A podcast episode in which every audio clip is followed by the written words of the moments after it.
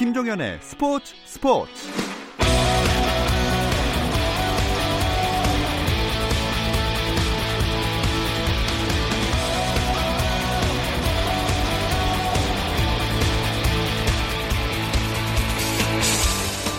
스포츠가 있는 저녁 어떠신가요? 아나운서 김종현입니다. 오늘 하루 스포츠계를 돌아보는 스포츠 타임라인으로 김종현의 스포츠 스포츠 출발합니다.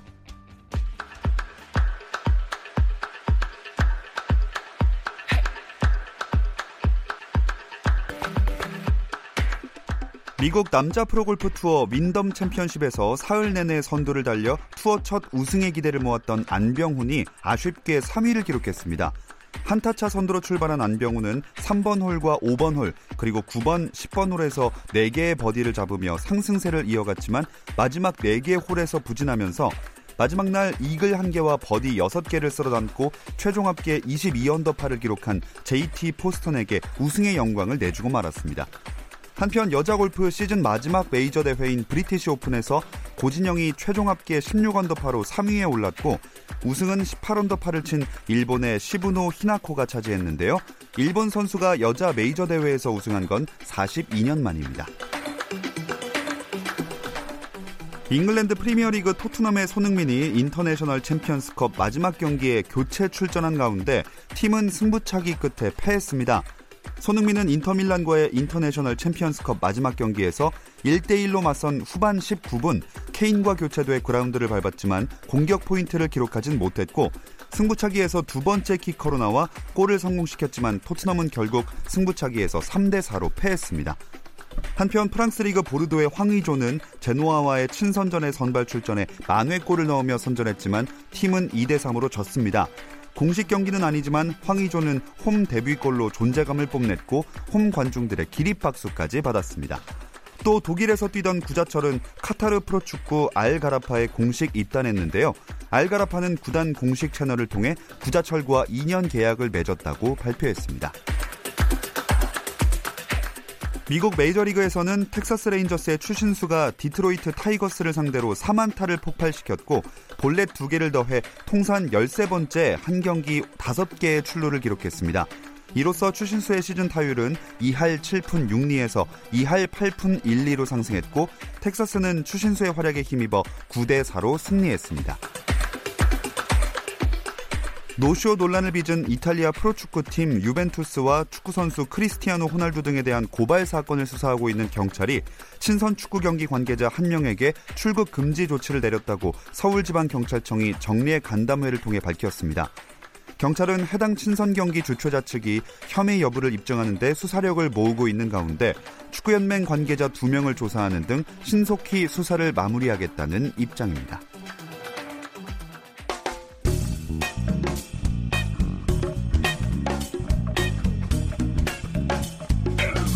안치용 정세영의 야구 한 잔. 월요일 이 시간에는 저와 함께 야구 한 잔 어떠신가요? 편안하고 유쾌한 야구 이야기 안치용 정세영의 야구 한 잔 시작하겠습니다. 안치용 KBSN 해설위원 문화일보 정세영 기자 나오셨습니다. 안녕하세요. 안녕하십니까. 반갑습니다. 네, 제가 지난주에 휴가를 다녀왔는데 정세영 기자도 못 나오셨다면서요? 네 그렇습니다. 저도 지난주 휴가를 다녀왔는데요. 네. 가족들과 함께 강원도 행성에서 아. 짧게 즐거운 시간을 보냈습니다. 그동안 우리 안치용 위원님만 네. 고생을 하셨는데 음. 근데 지난주에 저 대신에 왔던 남현종 아나운서 이 남현종 아나운서의 만남을 좀 굉장히 좋아했다 이런 소문이 음. 좀 들리더라고요. 제가 증인입니다. 어, 증인. 네, 제가 증인입니다. 전화가 바로? 왔습니다. 아, 안혜영님과 이제 뭐또 이제 통화할 기회가 있었는데 예. 남현종 아나운서가 잘한다고 이렇게 칭찬을 어. 아끼지 않았는데 어허. 우리가 지금 경계를 좀 해야 되는 거 아닙니까 이게? 음, 아 저희가요? 저만 경기하는 게 아니고요? 사실 예. 남현종 아나운서 지금 이 대본을 보고서 이름을 알았습니다. 네. 이름도 몰랐고 성도 몰랐고 예, 잠깐 어, 왔다 가는 됐다. 어. 제가 립 서비스를 통해서 기분 좋은 30분을 만들어주고 다시 이제 네. 퇴장하는 마찬가지예요. 김도환 기자도 네, 아. 김도환 기자도 마찬가지고 사실 참 남현종 아나운서에게는 미안합니다. 예. 네, 굉장히 가치 있는 사람과의 가치 있는 시간에 충실하시네요. 그럼요, 정말. 당연하죠. 예, 당연합니다. 아, 네, 저는 이제 자리를 물려줘야 되나 생각을 하고 있었는데 네, 제가 앞에 있으니까 이렇게 말씀해 주시는 거 아닙니까? 어, 전화가 왔네요, 현정이한테. 좋습니다. 아, 그래도 일단 저희 셋이 오래 했으니까 앞으로도 오래 가는 걸로 한번 해보겠습니다. 그럽시다. 자, 지난 한 주에 야구에 어떤 일들이 있었는지 이제 차근차근 짚어볼 텐데 2연전 일정이 시작됐어요. 네, 그렇습니다. 이게 어떻게 보면은 미디어 쪽에서는 반가운 소식인지는 모르겠어요. 2연전이라는 어, 지금 시스템이. 네. 저는 개인적으로 이제 뭐 선수 생활도 해봤지만 결코 좋지만은 않습니다. 어. 뭐 잦은 이동도 있고 컨디션 관리하기도 굉장히 어렵고 기자분들도 마찬가지일 거예요. 저희도 3연전이 그래요? 좀 네. 편하죠. 예. 3연전을 마치고 올라오는 일정에서 네. 이게 2연전을 두 번 하고 이게 홈팀을 4연전을 배정을 하- 하거든요, 대부분. 네네. 그러면 출장이 4일짜리 출장이 됩니다. 아. 이거는 좀 힘듭니다. 아, 저희 입장에서도. 출장을 4일이나 가는 거는 네. 예, 가족들과 떨어질 수 있다는 면에서 좋은 거 아닙니까? 아, 반, 반이죠. 반반이에요? 네, 반, 반. 어, 저 마누라랑 좀, 아, 저, 좀 와이프랑 좀 트러블이 있을 때는, 어, 한 60% 정도 좋고, 네. 예. 또 굉장히 좋은 사이일 때는 또 떨어지면 또 굉장히 음. 아쉽고, 예, 뭐 이게 출장이 잦은 거는 그렇게 좋은 것만은 아닙니다. 네. 네. 이게 2연전이 이제 경기적으로 들어가면 예. 심리적인 부담감이 좀 심하다고 해요. 3연전 체제에서 첫 두 경기를 좀 내주더라도 네. 다음날 좀 만회하고 분위기를 수습할 수 있는데 이게 2연전 체제에서는 한 경기 지면 만약에 2연패를 하면 또 다른 팀을 만나야 되거든요. 그렇죠. 어, 이게 또 순위 다툼이 한창인 팀들에게는 이게 치명적인 겁니다. 그리고 지난해 LG가 좀 약간 그런 케이스였는데 지난해 2연전 체제에서 15승 24패로 LG가 꼴찌였어요. 음. 예. 그런데 3연전 체제에서 4위였던 순위까지 네. 8위로 추락하면서. 가을 야구에 실패했거든요. 그래서 지금 대부분 구단 구단들이 2연전 체제에 상당히 좀 신경을 쓰고 있는 상황입니다. 안 그래도 이번 시즌에도 정말 그 순위 싸움이 현재 2연전으로 들어오면서 많이 치열해졌는데 순위를 자세하게 한번 짚어 주실까요?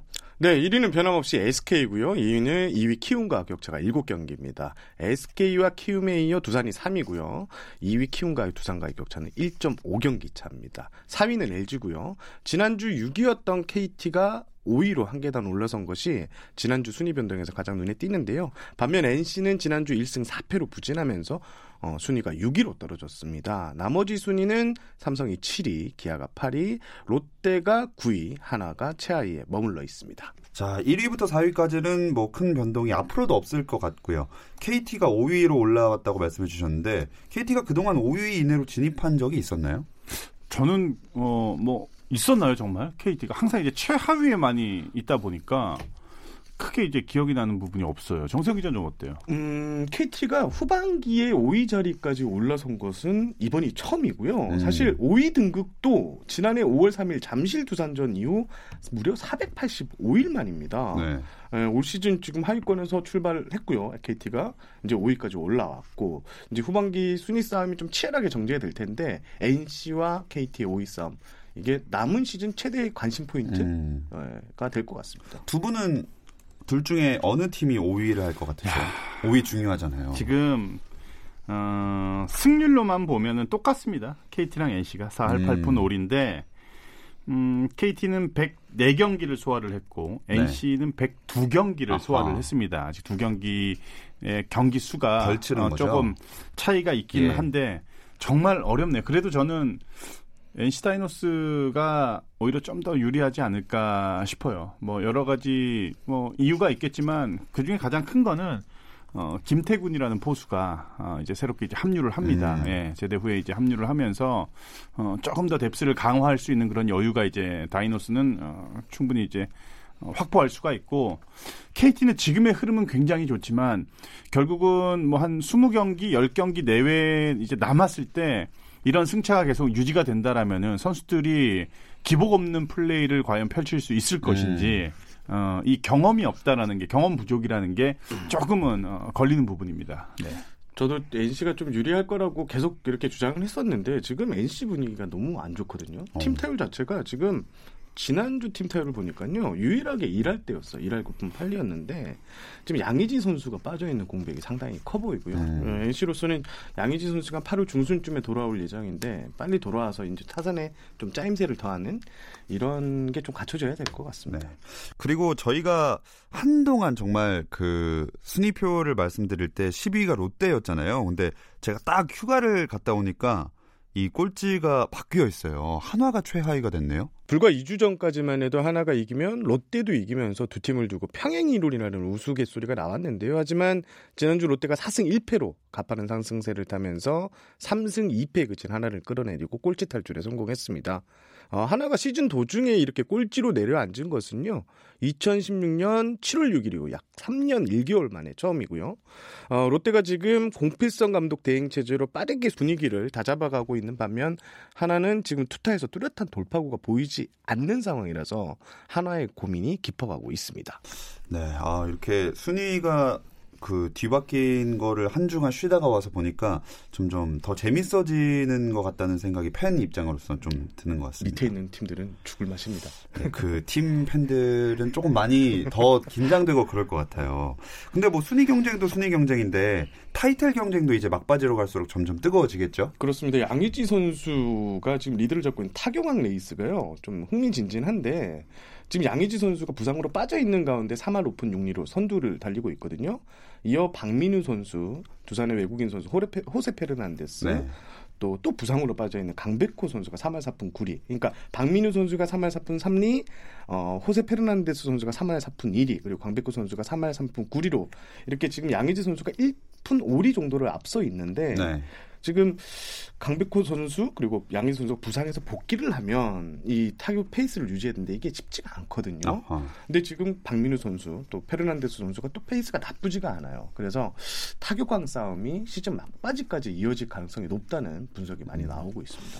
제일 치열해 보이는 건 확실히 타격왕 레이스인 것 같고 음. 또 다른 타이틀 경쟁 중에 눈길을 음. 끄는 게 있나요? 홈런이죠. 음. 홈런이 네. 어, 로맥 선수가 23개 그리고 최정 선수가 22개, 3위인 샌즈 선수가 21개, 한 개씩밖에는 네. 차이가 나질 않습니다. 몰아치기가 가능한 선수들이기 때문에 아, 한 경기를 통해서 어, 순위가 이제 뒤바뀔 수가 있고 음, 마운드 쪽에서는 탈삼진 부문이죠. 음. 린드블럼 선수하고 김광현 선수가 132개와 131개 탈삼진이 한 개밖에 차이가 음. 나질 않습니다. 어, 시즌 마지막 쯤 됐을 때는 두 에이스가 순위가 확정이 되면은 휴식을 부여할 수도 있겠지만 어, 네. 어, 감독이 아마 선수들한테 이 두 선수한테는 아마 한 번은 어, 얘기를 할 것 같아요. 음. 이런 타이틀이 걸려 있기 때문에 어떻게 등판을 하겠느냐 아니면 휴식을 좀 줄 것인지에 대한 그런 결정이 어, 날 텐데 음, 글쎄요. 개인 타이틀도 이렇게 굉장히 촘촘하게 있다라는 것 자체가 끝까지, 시즌 끝까지 아마, 어, 이 개인 타이틀 경쟁이 네. 계속해서 이어질 것으로 저는 봅니다. 저는 네. 그 평균 자책점도 좀 관심이 아, 있는데요. 네. 린드블럼 선수, 두산의 린드블럼 선수가 지금 워낙 뭐 정강왕을 달성할 정도로 기세가 좋은데 지금 린드블럼 선수의 평균 자책점이 2.00입니다. 어. 1점대 진입을 노리고 있는데 네. 1982년 KBO 리그가 출범했거든요. 단일 시즌 평균 자책점이 1점대 시즌을 기록한 투수는 역대 단 26명밖에 어. 없습니다. 1980년대엔 14번, 1990년대에는 11번이 배출됐는데 2000년 들어서는요. 유현진 선수가 2010년에 1.81을 기록한 게 아, 마지막이거든요. 그러네요. 그래서 근 뭐 10년 만에 1점대 그 단일 시즌 평균 자책점 왕이 탄생할지도 좀 관심 있게 지켜봐야 할것 음. 같습니다. 정말 치열하고 재미난 기록들이 많이 나오고 있는 것 같습니다. 자, 이 선수들 이야기를 해봤으니까 이제 한 주 동안 또 맹활약했던 눈에 띄는 모습을 보여준 선수들을 꼽아볼 텐데요. 뭐 MVP처럼 원래 하던 대로 해주셔도 좋고 음. 또 무슨 상으로 갈 건지 한번 음. 정해볼까요? 어, 상 이름을 나중에 좀 어, 종인 씨가 좀 지어줘야 될 것 같아요. 저는 개인적으로 박찬호 선수. 어. 기아의 박찬호 선수. 투머치 토커 박찬호 씨가 아니라 네네네. 박찬호 선수. 네. 지금 도루 부분이 25개로 1위입니다. 네, 이 어. 선수가 올 시즌부터 두각을 나타내고 있는데 음, 후반기 들어서 굉장히 고전했어요. 타격에서.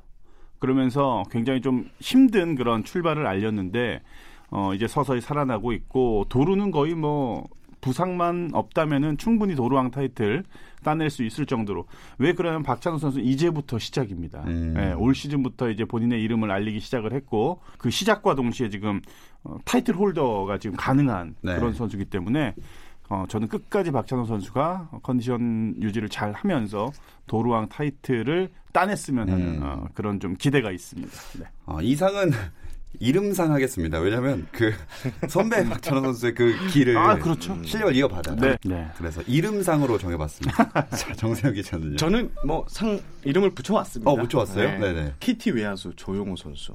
역경 극복상. 역경 극복상. 아, 그 조용호 선수가 지난주 주간 타율이 4할 4푼 4리로 5위였거든요. 네. 리그에서. 이게 참 조용호 선수가 야구 인생이 좀 파란만장합니다. 이 당국제 재학 시절에는 신인 브레프트를 앞두고 부상을 당해서 음. 지명을 받지 못했고요. 이후에 이제 독립구단 고향 원더스에 있다가 또 공익근무 요원을 했고 예. 또 야구를 하기 위해서 우유 배달도 하고 신문 배달, 뭐 피자집 아르바이트까지 전전했던 이런 음. 선수인데 다행히 2014년에 그 SK 육총 총괄이었던 김영희 전 감독이 눈에 들어서 그 육성 선수로 SK 에 입단을 했고요. 2017년에 1군 무대에 올랐지만 이 기복이 좀 심해서 1군과 2군은 왔다 갔다 했습니다. 하지만 지난해 11월 KT로 이적을 하면서 다시 한번 전환점을 바- 어, 맞게 됐는데 현재 강백호 선수가 KT 외야 라인에 빠져 있는데 조용호 선수가 지금 3번까지 타순을 끌어올렸거든요. 어. 어, 조용호 선수가 지금 강백호 선수가 빠진 그 공백을 정말 잘 메워주고 있다고 평가하고 싶습니다. 역경 극복상 네. 조영호 선수 잘 들어봤습니다. 자, 그 외에도 경기장 안팎으로 참 많은 일들이 한 주간 있었는데 그 이야기는 잠시 쉬었다 와서 나눠보겠습니다. Are you just another slave to the audio? 국내 유일 스포츠 매거진 라디오 김종현의 스포츠 스포츠 김종현의 스포츠 스포츠 월요일은 더그아웃 안팎의 이야기들을 안주 삼아 야구 한 잔 함께하고 있습니다. 자, 가을 야구를 향한 막판 스퍼트가 시작이 됐는데 전력 보강 카드로 요긴하게 쓰이는 이 트레이드 이번 시즌 기한은 마감이 된 거죠? 그렇습니다. 매년 7월 31일이 트레이드 마감일인데요.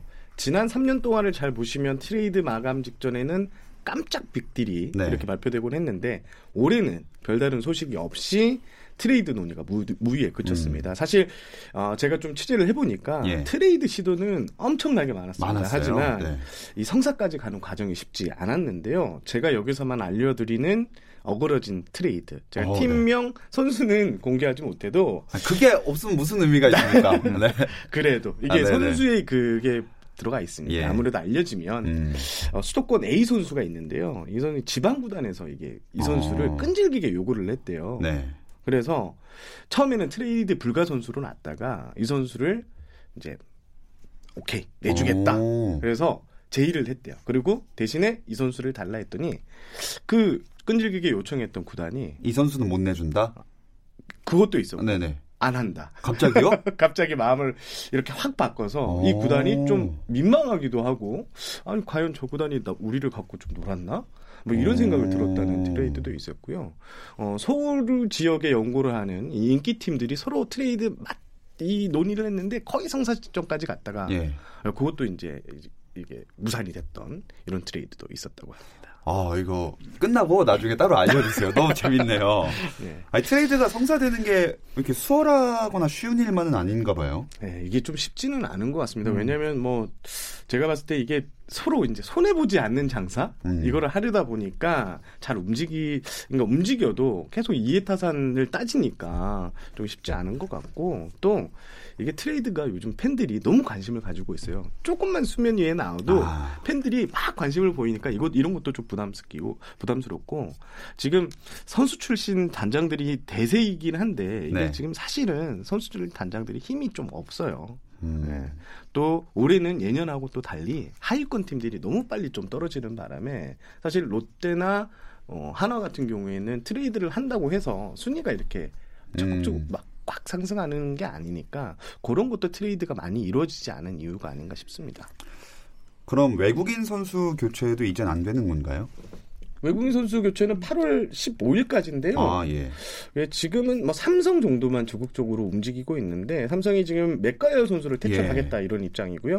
어, 지금 어, 외국인 타자 맥 윌리엄슨을 영입하는데 이게 지금 효과가 좋아요. 지금 음. 이제 투수만 좀 바꾸면 순위를 좀 더 끌어올릴 수 있겠다. 가을 야구에 희망을 놓지 않겠다는 그런 의미로 지금 다섯 명 선수 정도를 후보군에 올려놓고 있고 지금 협상을 좀 계속 하고 있는 과정인 걸로 알고 있습니다. 어. 외국인 투수 특히 삼성 같은 경우에는 그 맥과이어 헤일리 둘 다 국내 선수들보다 못하는 것 같아요.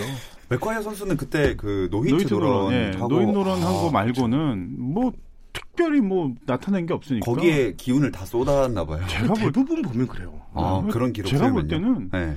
그뭐 최채영 선수라든지 뭐 원태인 선수라든지 네. 젊은 선발진들이 훨씬 나요. 경쟁력도 있고 훨씬. 그래서 김한수 감독이 어쨌든 그 야수 두 명의 투수하면 이거 쉽지 않은 어 라인인데 네. 라인업인데 이걸 이렇게 확고히 딱 결정을 했다라는 것 자체가 굉장히 좀 이슈였고 음. 어 지금은 이제 교체를 안 하죠.